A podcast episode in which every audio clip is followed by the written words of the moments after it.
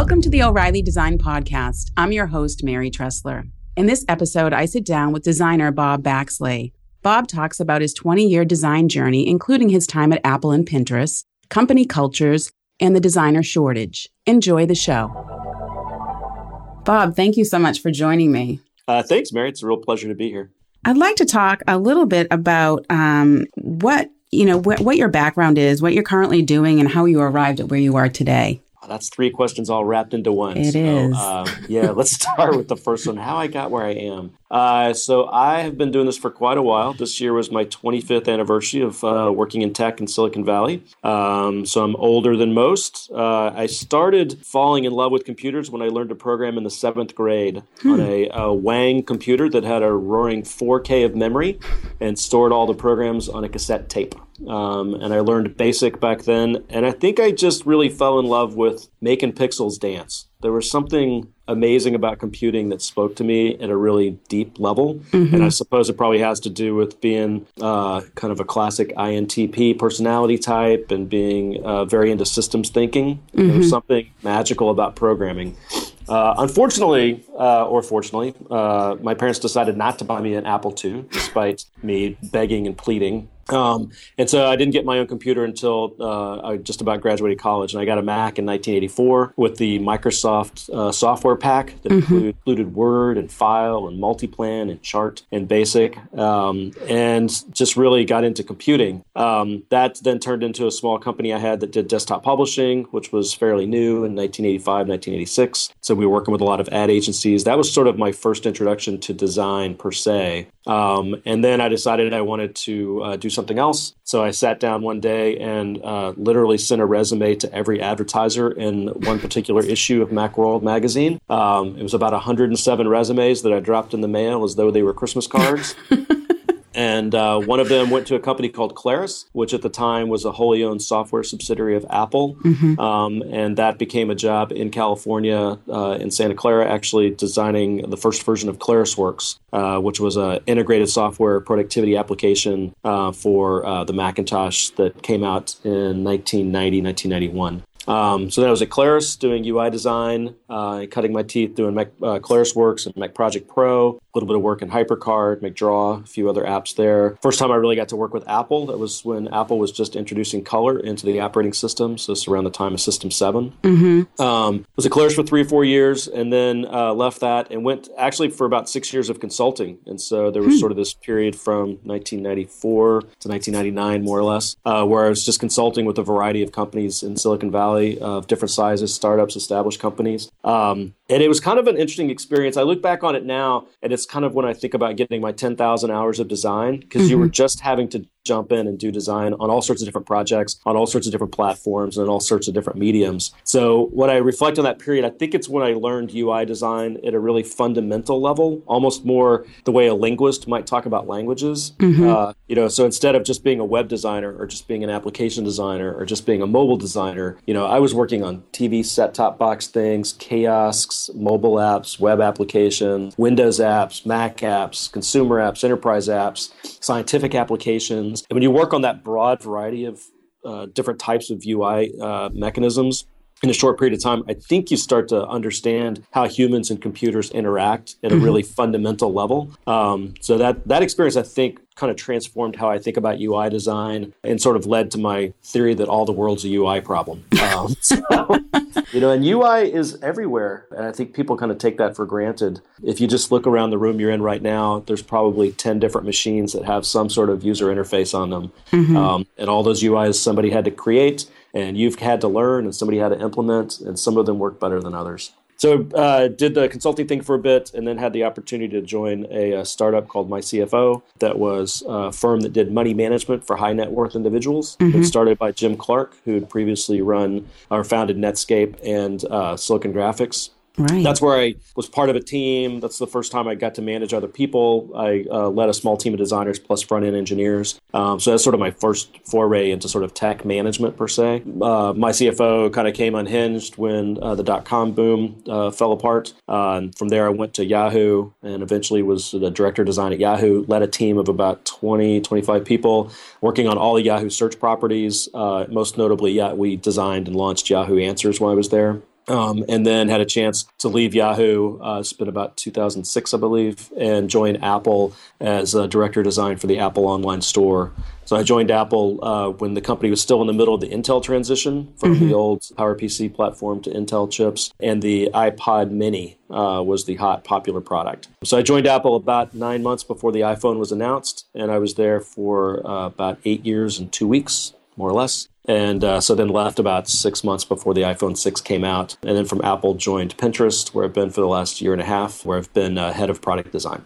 Awesome. So you mentioned you've worked at both Apple and Pinterest. Um, I'd love for you to talk a little bit about the cultures at both and uh, any similarities and or differences uh, between the two, if you could. Yeah. So one of my observations as I've worked not just at Pinterest, but as I've I've had a chance recently to network with a lot of different uh, startups uh, here in Silicon Valley. So companies like uh, Dropbox and Strava and Quora and Asana and many others. Uh, my observation is that although Apple really dominates the product culture of technology, certainly in Silicon Valley, potentially globally. It's really the Google culture that dominates how companies work. And by that, I mean sort of a culture of uh, engineering centric, mm-hmm. uh, ship fast, let's fix stuff uh, slowly, uh, you know, sort of intense incrementalism based on metrics and experimentation which is very different from how Apple worked, at least in the time I was there, where it was much more deterministic. You know, and, I think the difference maybe has to do with the business models, where Apple is creating a product that they're going to sell, and somebody's going to have to pay money for, and that makes you think about how you create that product more like how you might create a movie. Mm-hmm. Whereas these other business models that rely more on advertising, you know, the, the product is the business, and the product is really ultimately about attracting human attention. Um, and so there's a lot more emphasis on how uh, the product is performing from a metrics perspective. Hmm. And so Pinterest, I think, is sort of is trying to sit in between those two right now. Mm-hmm. Um, but the but the foundational DNA of, of Pinterest is definitely Google, where Ben Silbermann, the, the founder CEO, was before he started Pinterest, and then Evan Sharp, who's the creative co-founder. Evan was at Facebook, and my experience of Pinterest is that it's really in between the Google and Facebook culture a lot of emphasis on on engineering, but still a lot of input from product management and obviously design. Having a design co-founder influences the company a lot, but ultimately a lot of experimentation, a lot of rapid iteration, a lot of metrics-driven decision making. The iPhone app is updated about every three weeks. The website can be updated almost instantaneously throughout the day, um, which again is very, very different from a, an Apple culture where there's two or three marquee release events during the year, and the company really winds up behind those. Mm-hmm. It's really it is interesting to think about how people describe themselves. Uh, talking to folks at Google, and, and you mentioned the engineering culture. They're you know they're engineering driven. Um, but I was talking to I think it was Katie Dill not too long ago about you know how they view how she she views and how the company views themselves at Airbnb. Um, and they're not you know they're not engineering driven they're not design driven and it's it's really about this sort of triforce of you know product management engineering and design so at Pinterest, we definitely talk exactly about the Triforce that you just described that they have at Airbnb, and I think that we're trying to get there, and I'm sure Airbnb is trying to get there. Mm-hmm. Um, it's a really hard model to pull off, um, and I and I can be honest, I don't I don't think Pinterest is there yet, but we're trying really hard. Mm-hmm. Um, the example that I use, the analogy I often draw, is to this is comparing that triforce, if you will, to the structure of the U.S. federal government. Hmm. Um, so if you look at the U.S. federal government, you got the executive branch led by the president, obviously, the legislative branch, and then the judicial branch, mostly what we might talk think of as the Supreme Court. Mm-hmm. And if you think about engineering, PM, and design, I sort of like to think of PM as basically like the president, right? They, they can't really do anything on their own, but they set the agenda and they set the tone. Mm-hmm. And there's not really that many of them. Uh, and then engineering is sort of like the legislature. Like they they got a big budget, they got a lot of people. You got to have them behind the thing you want to do, but you know they can't sign stuff into action on their own. And then design's a little bit like the Supreme Court, right? Doesn't have a budget, doesn't have an army, but issues a lot of opinions that we hope everybody generally follows.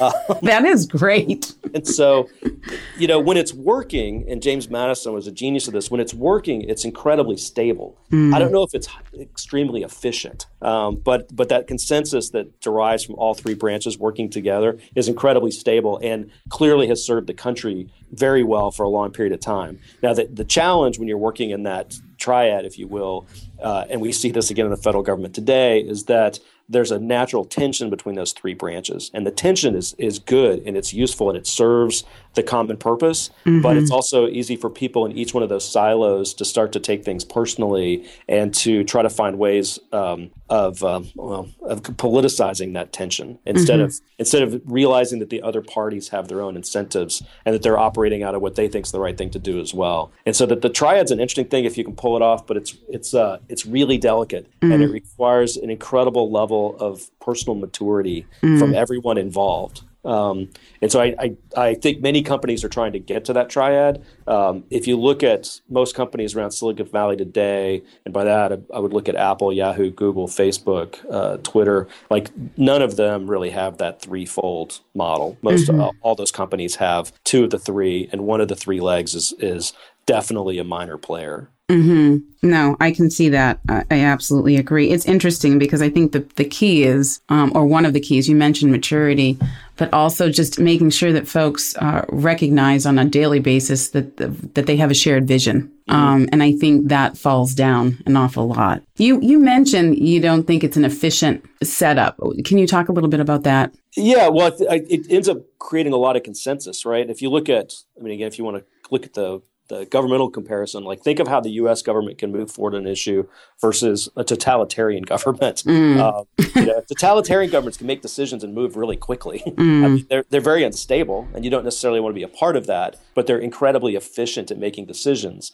And while I, I wouldn't say that Apple under Steve Jobs was totalitarian because it really wasn't, that's the wrong metaphor. But there was a clear path to yes. You know, it was it was very well known who was in charge, who could make the decisions, who had the moral authority to say, let's do this instead of that. Mm-hmm. And so it created an incredible amount of creative efficiency in Apple at that period in time. Um, that I, I, haven't seen anywhere else. Mm-hmm. No, that makes perfect sense. You know, we had a, I had a conversation with some design leaders a couple of weeks ago, and one of the observations we had was that the companies that have the strongest cultures and the strongest design direction mm-hmm. are those that are still led by their founders. And the companies where the founders stepped aside still are are still struggling from a cultural and from a vision perspective. And the examples I might use is Jeff Bezos leading Amazon, Mark Zuckerberg leading Facebook, mm-hmm. Steve Jobs leading Apple, Larry, uh, um, Larry and Sergey leading Google. And you compare that to, and I don't want to put any of these companies down, but I, I think we can pretty clearly say that companies like Yahoo and eBay, where the founders stepped aside fairly early on, I think those companies have struggled culturally compared to the other companies I just mentioned. There's, so there's something about that founder CEO. Mm-hmm. And, and again, I use the phrase moral authority. It is kind of their company. Um, you know, the, when I think of Facebook now that I've been at Pinterest, I realize that the, the most amazing thing that Facebook has produced is Mark Zuckerberg.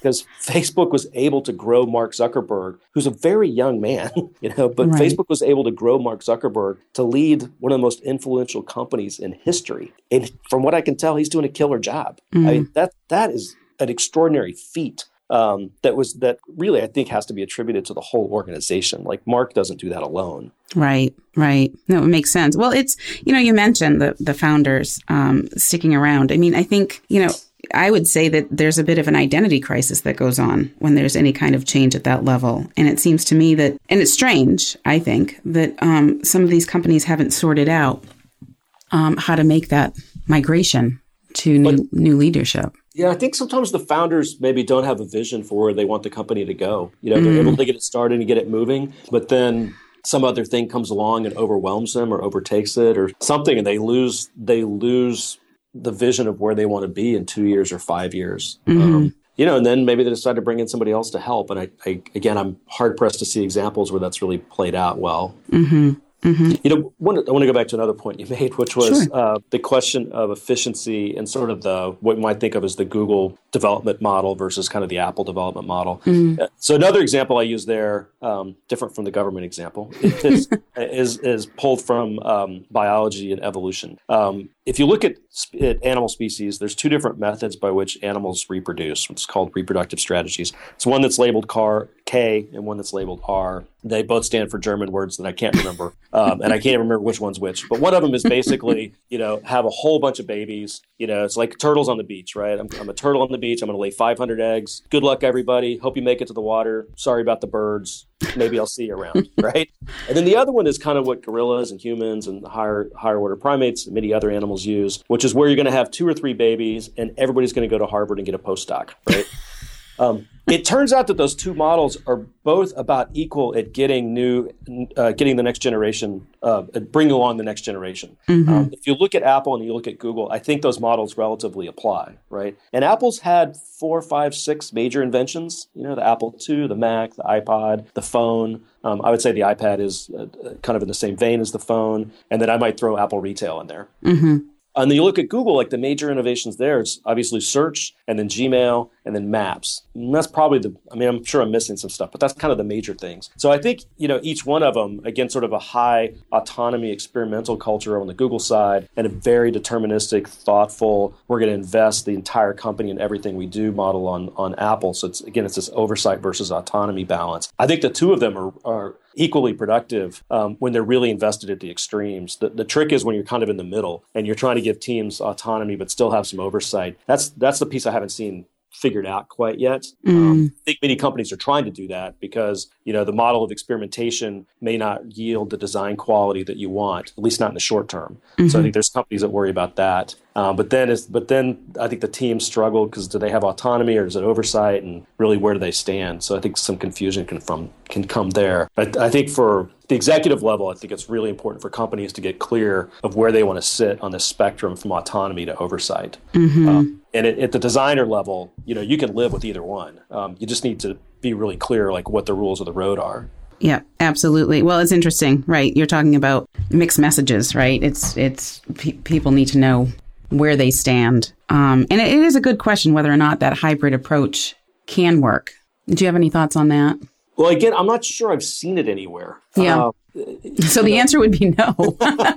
well, it's always possible. Yeah. I just, you know, I mean, it is a new industry, and I think we're figuring out a lot of methods for making software. And you know, as, as my friend Margaret Stewart at Facebook recently pointed out, you know, software is the most collaborative, creative endeavor that people have ever engaged in. Mm-hmm. Um, I, you know, one of my degrees is in film production, and movies are hyper collaborative, but there's like a really clear creative pecking order that's actually established by union rules. You know, like people know what the director does, um, and they know what the best boy does and the gaffer and the grip and the dollies and all those people. Mm. You come into software and like every company's different. You know, like what a PM does, what an engineer does, what a designer does. It's all it's all different company to company. So I think we're figuring it out. Um, and it's going to take it's going to take some time still. Mm-hmm. Well, and you do wonder. I mean, the the youth of of some of this is is coming into play. As you said, you know, not any one company is is treating design the same or the combination of design and technology um, product development, engineering. It's interesting to see everyone. it seems like a great time of experimentation um, among company cultures. Yeah, I mean, if you look at these companies, you can look at the products that they produce, and then if you, you can actually see those products as a reflection of the culture that produced them, mm. and so you can start to understand which cultures produce which kind of products you want to have in your life. Mm-hmm. I mean, it is interesting when you start to look through and you can analyze how company, when you look at product and then back up from the product and say, what is it that makes it that way? Um, it would be an interesting set of case studies, I think. I came across this the other day. I think it's called Cooper's Law, where they talk about sort of this organizational law that any that the product the company produces is a result of the communications structure inside the company. Hmm. And there was kind of that famous theme back in the beginning of the dot com days that if you looked at any company website, you could look at the tab structure of the navigation, and that basically represented the org structure of the company. Hmm. Um, in the early days of Apple.com, you know, there was the Apple tab, and then there was the Store tab, and then there was the Mac tab, iPod, I think it was uh, .Mac and then maybe iTunes, and you could you could literally apply a VP's name to each one of the tabs. Hmm. Uh, you know, that's sort of like how they reconciled it, right? Is that every every VP just got their own little silo up at the top. Apple's come a very long way since then, and they probably have the most integrated website of any large corporate website today, where everything's kind of all mashed together, and, and, it doesn't reflect that as much anymore. But there's still plenty of companies that you could go to and look at the website, and you could apply a VP's name to every particular part of the website. Wow, that's pretty weird. well, so there's this other, we'll just riff here for a second. So there's this other theme about how companies evolve, and in fact, how entire industries evolve. So in the beginning, it's almost always technology. You know, if, certainly that's true for the computing industry. That's that's true for roads and bridges. It's true for automobiles. Telephones. Like everything starts with engineering and technology. And then some companies, they layer onto that, they, they eventually move up where they're competing on business models, right? And so mm-hmm. they start to bring in all the sales guys, and you start to see the software bundles, and you see the subscription models, and they're, and they're basically uh, outdoing each other on the business side. And then a few companies move to that next level where they're truly com- uh, competing on design. And about the only company that really does that in technology is Apple, where Apple's strategic advantage, the, the way they compete is around design. Nobody else is really risking the company on the quality of the design. Many, many companies are focused on the business model. So Microsoft, I think, famously did that for a long time where you're looking at bundles and subscriptions and, and how they sell things. And then there's still a bunch of companies that are just on the technology side. I might argue that Google is still basically, you know, competing at the technology layer because they have the best technology, mm-hmm. right? And it's not until the technology kind of starts to get commodified that you move up to business and then eventually the business gets to a point where if you want to take it to the next level of value creation, you move to design. And even Apple, you can move through that food chain where you look at the Apple II was really an incredible feat of engineering. The power supply, the floppy drive. I mean, the Apple II is, was a great accomplishment, and it is a, a, magnificent feat of engineering. And then the Sculley years was really about Apple competing at the business level. Mm-hmm. You had all these different models of Macs, you had all the different configurations, had all the different bundles, you know, all the different deals. They were competing at the business level. And then Steve came back to the company in 97 and he would have had to be he'd been looking at michael dell and dell was completely competing on business models which was driving down price. And so i think in that moment you know just the rational decision was well i can compete at the business level and i compete on price and i see where that lands. And that leads to nobody making any money because we're going to drive all the profits out of it. Or i can choose to compete on design and i can add value and i can raise the prices because i'm providing more value to the customers. And so apple at a very very deep fundamental level is all about competing on design and the entire company is organized and and thinks that way. And I I am hard pressed to think of other companies. Maybe Tesla now is probably doing that. Uh, mm-hmm. Uh, maybe Dyson Vacuums is doing that. Um, and I'm sure there's others that I'm that I'm not thinking of um, that are competing purely at the design level. But it's you know there's not that many companies and not necessarily that many industries that have made the that leap yet. Mm-hmm. And do you always see it in this order in terms of maturity? Uh, well, I think they have to build that way. I mean, I think you know fundamentally you have to be to be able to deliver the goods, which is right. the engineering piece, right? And then you got to figure out how to make money off of it, which is the business piece. Mm-hmm. And then you can add the design on top. Um, you know, you can design the most amazing thing in the world, but if you can't build it, it doesn't really matter. Um, and if you can't build a good business around it, it doesn't really matter.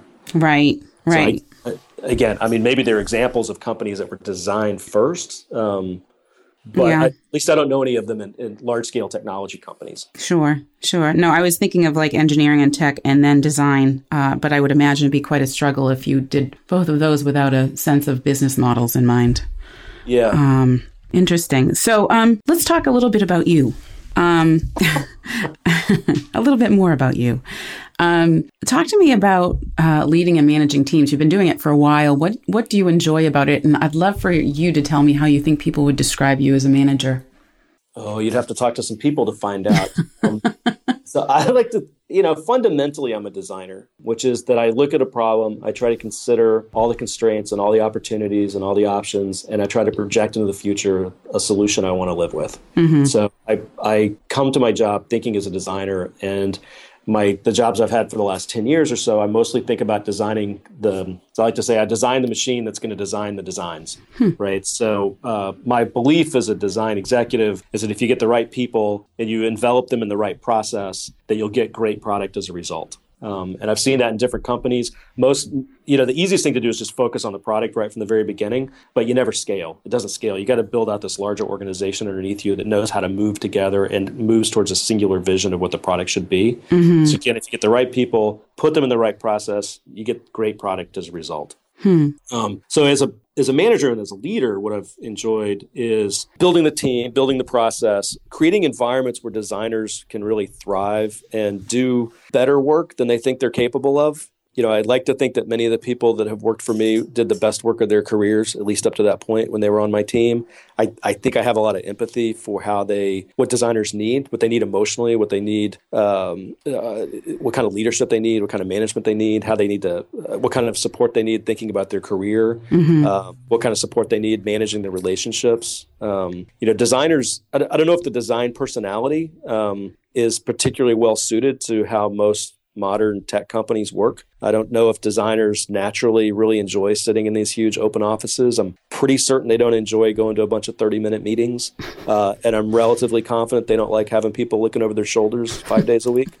Um, so, you know, at an executive level, if you can get into a company and help design the processes so that the designers have the space to think and the space to work so you can create an environment where the designers can be happy. Um, that's been incredibly rewarding for me personally. You know I've, I've had a number of opportunities where i was able to see something nascent in, in somebody in, in, a designer some skill that maybe they didn't realize they had or some capability that that person didn't even realize they have and be able to set them up in a way that they were really able to to blossom and develop and uh, and that's been incredibly rewarding and, and gratifying. Mm-hmm. um, yeah. Looking, you know, again, I've been doing this for a while. And when I look back at the 25 years of products that I worked on, like none of those products are really around anymore. Um, I mean, I have little paw prints and maybe in Yahoo Answers or the Apple Store app, but most of the things that I've worked on have been replaced. You know, this is UI design. We're not building the pyramids, we're building sandcastles, and they all get washed out with the afternoon tide. Um, so when I look back across the spectrum of a quarter century, the stuff that I remember mostly is the relationships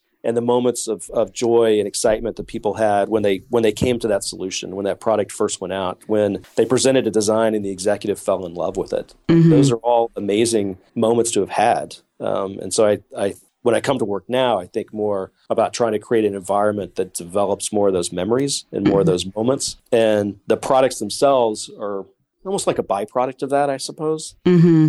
Um, you know, S- Steve Jobs talked about this with John Lasseter at one point. Uh, John Lasseter, obviously being the founder and creative chief of Pixar, and uh, he was saying, you know, John, everything we create at Apple, you know, the most beautiful Mac, it's going to be a doorstop in three years. You know, with these movies you guys are creating, people are going to be watching these in hundred years. Mm-hmm. Um, so I, th- I think you have to be careful what you attach yourself to. And and again, you know, these software products change so quickly. I'm, I'm not sure that the product itself is the thing to attach yourself to so much as the experience of creating it. Mm-hmm. That's yeah, the rate of change. Which you know, talk to me a little bit about um, in your own career, managing your own career. How do you stay relevant um, given the crazy, maddening pace of change? Well, I think it's an interesting assumption that I do stay relevant. well, you're welcome. I don't know. Um, you know, I, uh, you know, I have a couple of teenagers at home. So my daughter's uh, 15 years old, a sophomore in high school. My son, 17, a junior in high school. Mm. Um, and much to their frustration, I spend a lot of time looking at their phone and trying to figure out what apps they're using. And whenever I am out with them and see a group of their friends, I'm kind of the, the guy asking them what apps they're using and how they're using them and what's going on. So I think staying in touch with the generation that's behind the millennial generation mm-hmm. is something that kind of comes naturally to me right now because it's happening in my house. Mm-hmm. Um, and then other than that, you know, I'm I'm out talking to other design leaders all the time. Um, obviously, I read a lot. I stay in touch with a handful of venture capitalists that are connecting me to some of their other startups. Um, and I also you know, I live in the middle of Silicon Valley. Um, right. Um, so, you know, somebody once asked me, you know, how do you, sort of what you asked me, like, how do you stay, how do you stay in touch with tech? And I'm like, staying in touch with tech is not the problem. Like, getting away from tech is the problem. um, so, you know, you can't walk down University Avenue in Palo Alto and not hear five conversations about tech stuff just as you're walking down the street. Right. You're, you're in a prime location. I mean, you'd have to, you'd have a hard time avoiding any of it. Sure. Yeah. So, Mm, so, um, talk to me. You, you talked a little bit about your own education, um, and it's interesting to talk to folks depending on whether they're from the U.S. or outside of the U.S. and and again based on age bracket. Um, I hear all different kinds of answers to folks' backgrounds on in the design front. Um, but I'd like to talk about the current status of design education. Do you have any opinion on what's happening there? Um, talk to me a little bit more about yeah. that. So let me just say at the beginning, if you look at the people that are senior designers, people who are who are have been in the industry for a while today. My observation is that almost all of them are refugees from another career. uh, many of them started out in architecture or urban planning mm-hmm. or engineering or, or something. Like they kind of fell into design. I hardly know anybody over 40 who set out to be a UI designer. So it's it's really probably only people under 25, 27 that that would have consciously said I want to be a UI designer. Mm-hmm. Uh, and in the talk that I'm going to be giving at, at the O'Reilly conference, the design conference coming up in January, you know, the goal of the talk is to inspire the current generation of designers to go out into their neighborhood high schools and talk to those students about becoming UI designers. Um, because I firmly believe that if we don't get more people involved in the profession, um, the future is not going to be great. Um, As it turns out that uh, the stats are this: the U.S. economy is poised to consume 1.4 million new software engineers in the next four years. 1.4 million software engineers in four years. And if you assume a 10 to 1 ratio between engineering and design, which is the bare minimum where designers still want to play, that means you need 140,000 new designers coming into the market in the US alone in the next four years. Now, I can go out just down the street from where I am now, and I can talk to a handful of colleges that are graduating UI designers, and with incredible pride, they will tell me that they're going to have the largest graduating class they've ever had, and they're going to graduate 26 people this year. And I say, that's fantastic. 26 is awesome. we need 140,000. like, where are these people going to come from? Mm. Because it turns out those 1.4 million software engineers, they're going to keep on coding. They're not going to sit around and wait for us to hand them ideas. They're going to keep going. Mm-hmm. And so, if we don't get des- more designers involved in that conversation, and we don't have some parallel programs to Girls That Code and Yes We Code and all these code academies, if we don't have parallel design programs, all these devices I mentioned earlier, those 10 machines that you can see from where you're sitting right now, I'm pretty sure they're all going to become even harder to use. And so, for me, it's just an imperative that if we want the future to be a place where the machines are serving humans instead of the other way around. And by the way, I think it's pretty even money, even right now, who's serving who, whether the machines are serving us or we're serving them. I don't think it's totally clear right now. Mm-hmm. But I, I'm pretty sure if we don't get more people involved in design and thinking about representing the human side, all this stuff's going to get harder to use. Hmm. So you were asking about design education, and to be honest, I'm not really sure. My background personally is in liberal arts. I got a mm-hmm. degree in history from the University of Texas, which turns out to be a great education for design because it's about storytelling, it's about weaving together multiple points of view, it's about sitting with ambiguity, it's about analyzing possible outcomes. I didn't pick history so I could be a UI designer, but it turned out to be a great education, a great way of learning how to think about large scale multivariate problems. I wasn't even on the campus of a design school until a couple of months ago. So I'm really naive about what happens in design schools, but I'm trying to learn. Uh, my observation is that a lot of European designers they go to classical design training, and that Europe as a culture celebrates design in a way that the United States as a culture uh, maybe it celebrates the output of design, but it doesn't it doesn't celebrate design as a profession. Um, and so we have seen a lot of designers coming out of uh, European design schools that are incredible design thinkers. What I see in the US, the best design thinkers that I see in the US probably came out of architecture schools.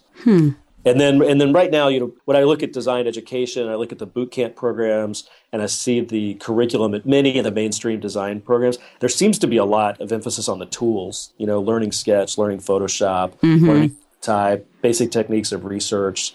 Um, I don't know if that's design thinking. Um, that's treating design more sort of like a trade in a way.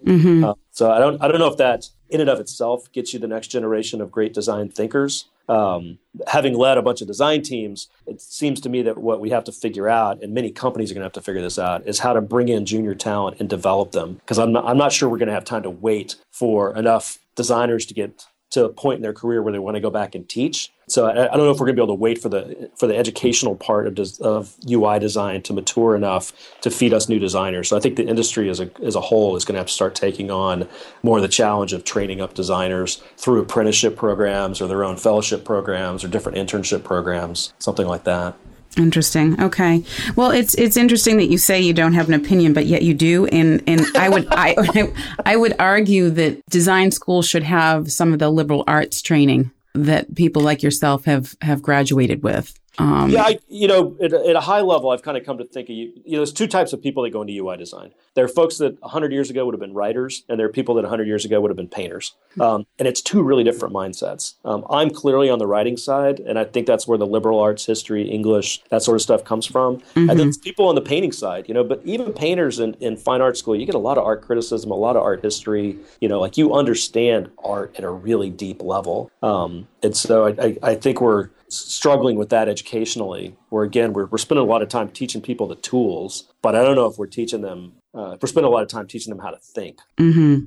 So, related to that, what do you think is the one, and you can only pick one, the most important quality for designers today? i only get to pick one One. Okay, I'll give you two, but Well, if you're going to give me two, that's easy. So obviously, empathy with other people. You know, being able to engage with other people in conversation, understand their points of view, um, put yourself in their shoes. Like, mm-hmm. Empathy is an incredibly important uh, emotional skill. Um, and then, second to that, I'd say the thing that I see that's incredibly important and also lacking in most every designer I see is storytelling. You know, they very few designers that I have encountered recently have the ability to package their ideas in a way that you can really tell the story and get people excited about them. You know, can they really tell the tell the story from the user's point of view of how this technology works, what it's going to do, how it's going to serve them? Can they set up the pitch for the executive? You know, and story storytelling's a it's a you know it's a remarkable skill, and it's how you present designs in a way that they can be evaluated mm-hmm. and decisions made about them. Um, you know, it's not it's not pitching, it's not persuasion, mm-hmm. um, it's not trying to talk somebody into something. It's not trying to you know, uh, it's, it's, not trying to polish up something that's not good to start with. But there, there's a way of presenting things in a story that allows the other person to relate to it and understand it at a really fundamental level, and allows them to then make a decision about it. Mm-hmm. Um, and I don't see that many people that are good at telling stories. Hmm. It is its own craft for sure. It is. You know, one of the a friend of mine at, at, LinkedIn was we were talking recently about the difference between communicating in headlines and communicating in punchlines, hmm. which I thought was a really interesting thing. And they were talking about how the CEO of LinkedIn, Jeff Weiner, that he communicates in headlines. You know, like boom, here's the decision, this is what it is, and then all the explanation of how they got there. Right? Mm-hmm. That's a that's a really interesting way to communicate. And then the other side is punchlines, where you kind of have the big build up and you get to the end and like here's the reveal. And I've thought about that a little bit in terms of leading an organization like what Jeff's doing when he's commuting internally, and then trying to get people excited and sell a product like Steve Jobs was doing when he was announcing a product at a keynote. And so if you think of the like like Steve Jobs was the ultimate punchline person. If you mm-hmm. so I mean sorry, he communicated in punchlines incredibly well. And there's no better example than the iPhone announcement at Macworld in 2007. Mm-hmm. The way he sets that thing up and then reveals the phone is phenomenal. It's it's it is it is the storytelling technology introduction that everyone should go watch and study in detail because it is incredible. Uh, I don't know if that's how you lead a company though. Like there's something about a, a, headline thing where you say, "Here's what we're doing," and then here's the rationale that helps you know helps uh, galvanize people towards towards action. It's mm-hmm. really different. So, so I, I think the two modes of storytelling are both really important. You have to really be conscious of which one you're using and really thoughtful about the communication. So yeah, storytelling is its own craft. Um, I wish more people thought about it deeply and mm-hmm. tried to get good at it. Well, it's a means of communication. I think in general, communication seems to be this really difficult um, basic skill for for everybody, not just designers, but I think it's hitting on designers so much because you're working across teams and you're working with different specialties. Um, yeah, and the irony there is that look, UI design is professional communications. We, right. You know, fundamentally, we are professional communicators, right?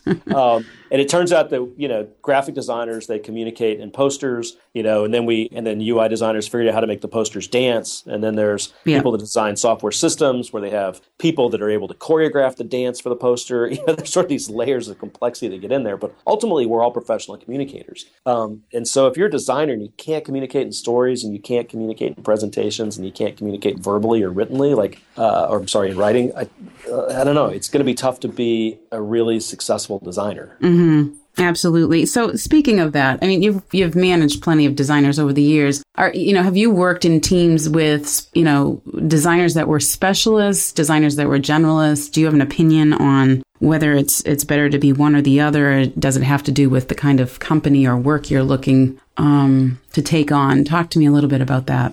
Uh, well, I hate to say it depends, but it depends. You know, I, I think of designers, and I mean this with all love and admiration. You know, designers are all their own little butterflies, right? They're all their own mm. special combination of experiences and skills and capabilities. You know, when I look out across a studio of designers, I, I see a bunch of people, and I see people living their lives, but I also see what I describe as a bunch of organic computers, right? There's a whole bunch of algorithms sitting out there, and all those algorithms are, are suited to different types of problems. Mm-hmm. Um, so in the same way that you might pick Photoshop for a certain design problem versus Illustrator versus Sketch versus something else, you know, I, part of the dark art for me of being a great design manager is understanding somebody's cognitive style and being able to match that to the design problem. And hmm. so when you're saying is it better to be a specialist or better to be a generalist, like I don't know, those aren't those aren't choices. Those are cognitive styles. Hmm. Um, And so I think you just have to figure out your cognitive style and be true to it, um, and then seek out problems that are uniquely suited to that style. Mm-hmm.